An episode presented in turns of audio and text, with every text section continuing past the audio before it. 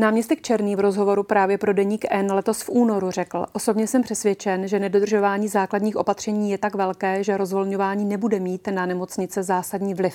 Není toto nebo nebyl tohle ten, ten důležitý, možná klíčový faktor, že mnozí lidé na opatření lidově řečeno kašlali? Tak určitě to má svůj vliv a e, jak říkám, ta tendence, která tady byla e, po prázdninách, byla taková, že e, to onemocnění v podstatě není tak zásadní a že není nutné v podstatě dodržovat nějaká úplně dramatická opatření a tak to se to stalo, protože je třeba si uvědomit, že jsme byli v úplně jiné době. Kdyby tady byla vysoká proočkovanost, tak už se to samozřejmě řeší jinak, než v té době, kdy tady bylo proočkováno minimum lidí, zejména v těch rizikových kategoriích. Vy kritizujete nebo jste nesouhlasil hlavně s rozvolňováním před Vánoci. Snažil jste se v té době být na poplach, nebo co vy jste udělal konkrétně proto, pokud jste to nebezpečí už v té době cítil? To asi nemusím hodnotit. Já myslím, že jsem vystupoval v mass médiích eh, dostatečně jasně v této oblasti.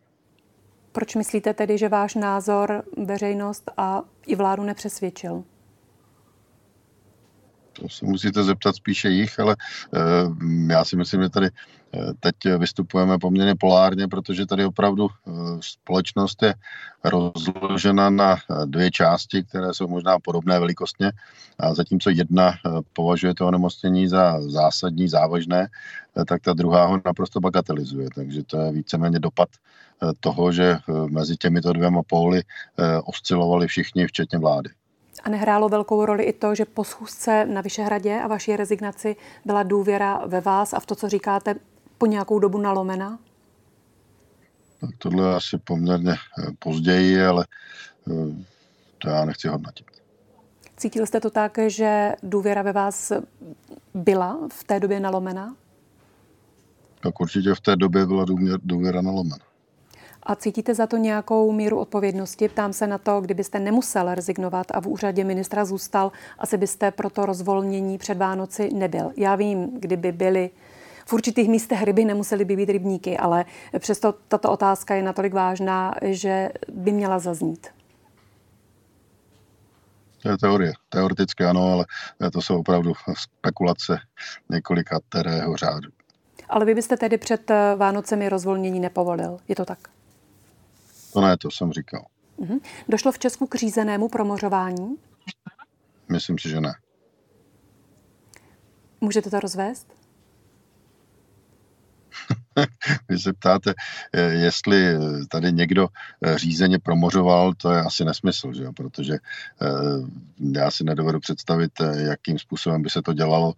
To by se museli exponovat třeba seniori viru a to určitě nikdo nedělal. No, ptám se proto, že podle vás jsme nejpromořenějším národem, takže se to stalo mimo děk?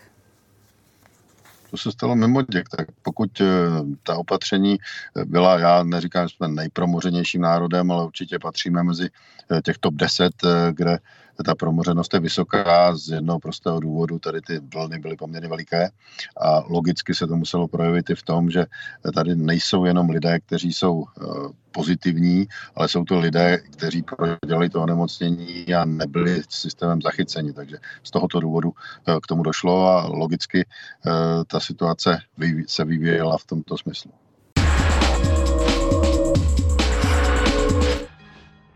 A bylo ráno, zazvonil mi mobil a kamarádka říká, a Jiří, něco se stalo, někdo vletěl do jedné z věží, bylo to asi um, infarkt a je to opravdu nešťastné. Tak řekl jsem jí, že ji zavolám i hned potom, po naší zkusce.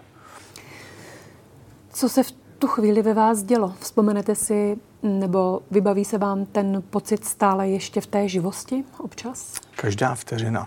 Je to neuvěřitelné. Já si opravdu pamatuju ten den a následující dny a dokážu si vybavit skoro každý moment. Co to bylo za pocit?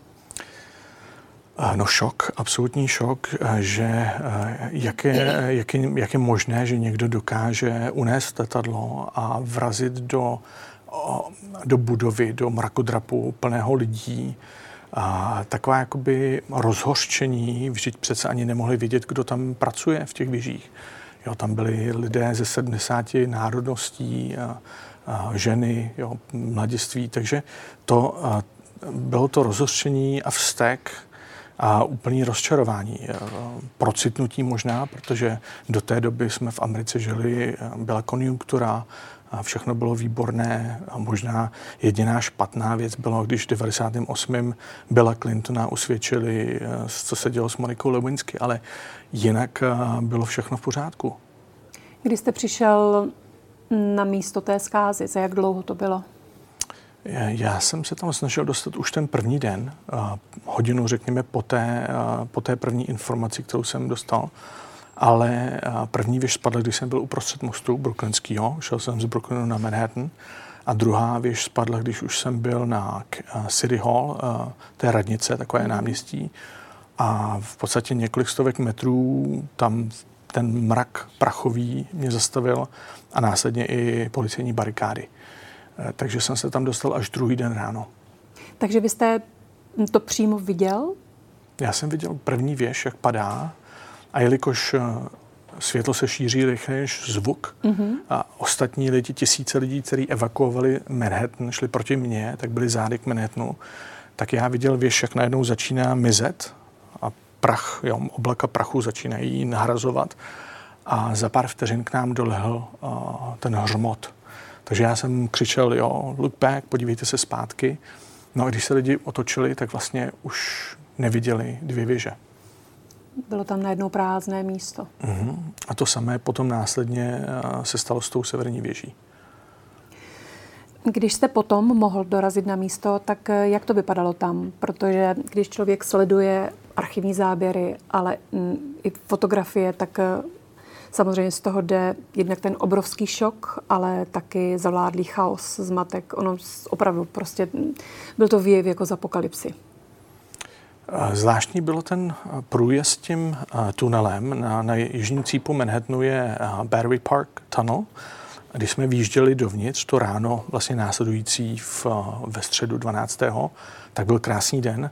A jakmile jsme vyjeli ven pod, poblíž eh, Albany eh, z ulice, tak eh, to bylo úplně jak, jako měsíční krajina. Jo, všude vlastně slunce vůbec neprosvítilo ten prach, který tam byl rozvířený a nebylo vidět, a toto je, myslím, z následujícího dne, ale v tom opravdu prvním dnu poté, tak tam byl, to uvidíme na některé z těch fotek, nebylo vidět na dva metry.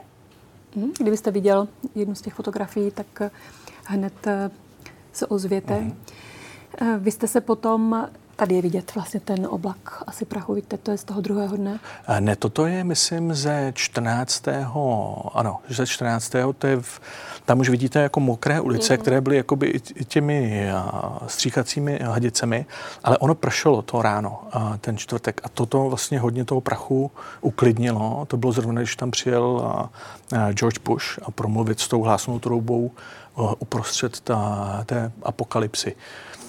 Ale v, na jiné fotce uvidíte eh, opravdu ten prach, kde není vidět na krok. Vy jste se, eh, to je ona? Příklad, ano, ano, toto je z, mm-hmm. ze středy.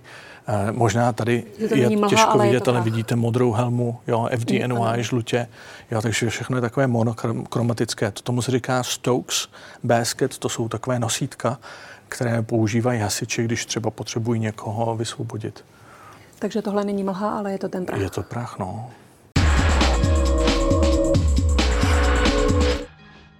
Jednu takovou akci, jak už jsme řekli, plánujete už na příští týden, tedy v pražských Holešovicích, první udržitelný obchodák, týdenní swap. Vy říkáte, že to není bazar, ale že to je mnohem víc. Co to je tedy víc? Není to jen nový název pro starý bazar, právě protože už třeba slovo bazar není moderní? A rozhodně ne. Mm-hmm. Za první, v bazaru za věci platíte, takže tam figurují peníze tady ty věci sdílíte. Takže vlastně vy zaplatíte jenom minimální vstup a pak už si berete, co chcete. A ještě tady ta naše akce je doplněna o doprovodný program na změnu spotřebních návyků. Takže my vlastně našim návštěvníkům dáváme informace, jak to můžeme dělat jinak a trošku chytřeji. Takže tohle je podle vás chytrý způsob, jak se smysluplně zbavovat nepotřebných věcí. Určitě. No a jak zajistíte, že vám lidé nebudou nosit v vozovkách harampádí, ale opravdu tedy smysluplné věci v dobrém stavu, aby je mohli využít i další lidé. Komunikujeme, komunikujeme a komunikujeme. Funguje je to čím dál tím lepší.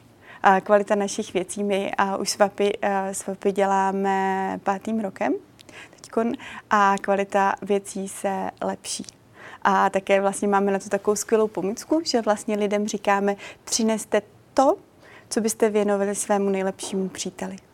V takovém stavu a v takové kráse. To znamená, kdo tam co přinese, to tam je. Vy to nějak necenzurujete, aby tak řekla, třídíme netřídíte, to, třídíme to, třídíme to, koukáme na to, když je možnost, tak uh, i vlastně ty návštěvníky edukujeme a ukazujeme, co nosit a co nenosit. Jo, takže snažíme se, aby tam už se dostaly ty nejlepší možné věci. No a co uděláte s těmi vyřazenými?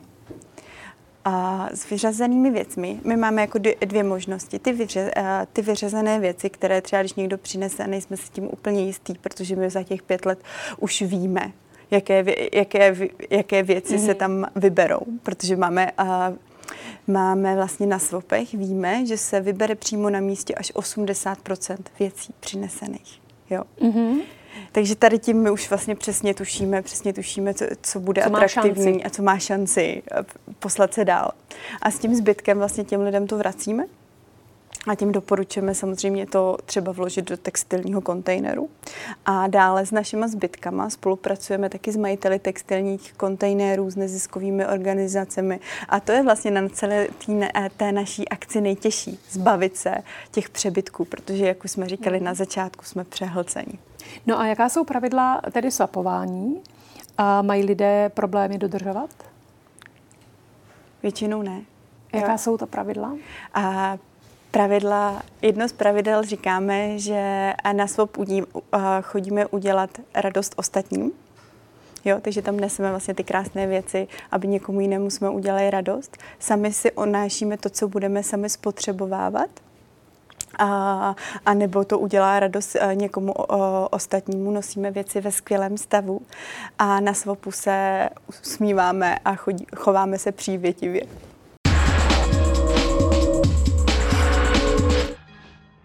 Vy máte za sebou spoustu Shakespeareovských rolí, vlastně spoustu těch hlavních velkých.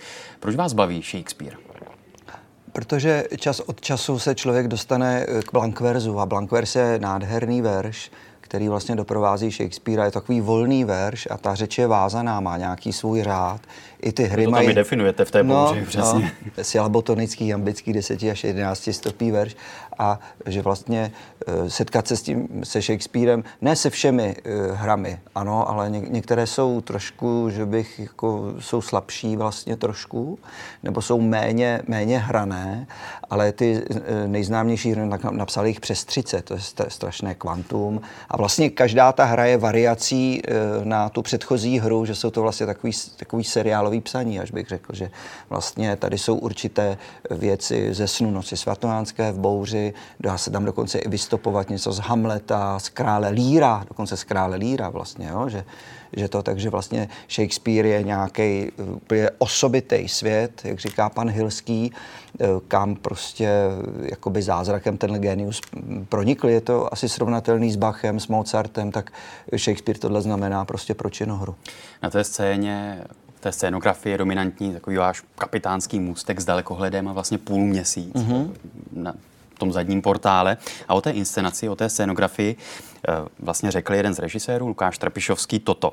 Jako bychom se ocitli na jiné planetě. Symbolizuje místo, kde lidé po překonání nějaké vnitřní krize znovu startují své životy. Jsem zvědavý, jak se celé téma posune. Bouře totiž v tomto ohledu získává na aktuálnosti. Všichni nyní prožíváme nějaký profesní či osobní restart. Prožil jste ho i vy během tohoto léta? No ano, vlastně ano, protože jsme dlouho nehráli a měli jsme eh, toto léto přes 40 repríz, tedy bouře, takže jsme do toho takhle skočili rovnýma nohama, což je dobře, protože když člověk dlouho nehraje, tak má nějakou nakumulovanou energii, kterou nějak chce použít, nebo je dobré se s tím nějak vypořádat a po roce a půl de facto se nějak trošku rozproudilo divadlo, tak doufám, že to trošku ještě vydrží. A cítil jste se během toho roku a půl jako na opuštěném mýtickém ostrově, jako stroskotaný vévoda? Ani ne, protože mě už je kolik mě je, spíš jsem si tak říkal, že třeba mladí lidé nebo absolventi divadelní akademie nebo kteří jsou ve čtvrtém ročníku, jak to určitě prožívali, je daleko daleko hůř, protože vlastně jsou na začátku, startujou, že jo, a vlastně nikdo ještě nevystřelí do startovních bloků a oni už nehrajou, jo, takže pro ně je to možná trošku eh, taková tísnivější věc. A u těch starších herců, kteří už něco mají za sebou, tak vlastně dokonce i takový ten, ten, ten nadhled nebo ten odstup od toho, co člověk dělá, tak vlastně eh, na tom není nic špatného. A vnímal jste to u těch mladších kolegů? Vnímal, vnímal, no, že mladší byli trošku, myslím, nervóznější nebo vlastně byli z toho nešťastnější, jo, protože když, eh, když třeba je člověk ještě nemá rodinu a je sám, tak vlastně ta práce pro něho znamená velmi mnoho.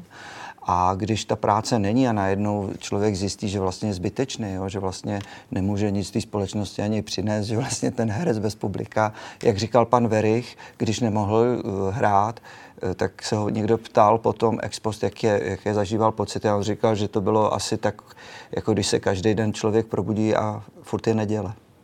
Vy jste v interview ČT24 před létem mluvil o tom, že jste hodně přemýšlel, četl, že jste si užíval těch volných večerů, ale že jste také přemýšlel o smyslu toho hereckého povolání. Tak hmm. k čemu jste došel? Já o tom přemýšlel i když nebyl Předtím. covid, vlastně jsem přemýšlel. A teď na to asi bylo víc času. No, pře- přemýšlím o tom furt vlastně, co to je, jo? že to na jednu stranu je to nějaký hezký povolání, nějakou, má nějakou svoji důstojnost, zároveň nemá tu důstojnost, zároveň je to trošku jak jsem jednou tak jako předeslal, že má vždycky sklon k určitý promiskuitě, že vlastně když se tak dívám na tu společnost, že vlastně tu roli těch herců přebírají často politici, že vlastně politici hrajou nějaký jakoby divadlo, nebo jsou trošku, uh, jo, trošku se nám předvádějí, jsou snímaný kamerama, to znamená, že se nějak tvářejí, mají nějakou image, pak někdo jim poradí, aby si třeba víc ostříhali vlasy, nebo taky se dbá na tyhle ty věci. Takže vlastně to herectví je někdy i vlastně takhle by roubovaný s tou politikou dohromady a uchovat si nějakou vnitřní identitu, nebo je hrozně těžký, protože narůstají média. Jo? Dřív byl film, divadlo. Třeba nejdřív bylo divadlo, pak byl film, pak přišla televize a teď už se pohybujeme v nějakých hodně eh, velkých jakoby televizních soukromých společnostech, že toho strašně moc. Je to ku prospěchu eh, herectví, anebo se naopak ta práce rozmělňuje právě do těch různých nových forem? Je to jiné, je to prostě člověk, myslím, zase na druhou stranu se musí furt přizpůsobovat a furt je samozřejmě tlačený do toho, aby, aby byl součástí a, ne, a ne, nějak, já nechci nějak eh, za, za, za, zakysnout, jo, abych, nějaký, abych nebyl nějaký, že vzpomínám na dobu minulou, to ne. Já, já, myslím, já vnímám tu realitu nějak, jaká je, vybírám si to, co potřebuju a to, co ne. A čím je člověk starší, tak má zase takovou úlevu, že už toho víc nestihne. Jo? Takže vlastně některé věci už mě vůbec jakoby nezajímají, nebo už je vůbec nereflektuju.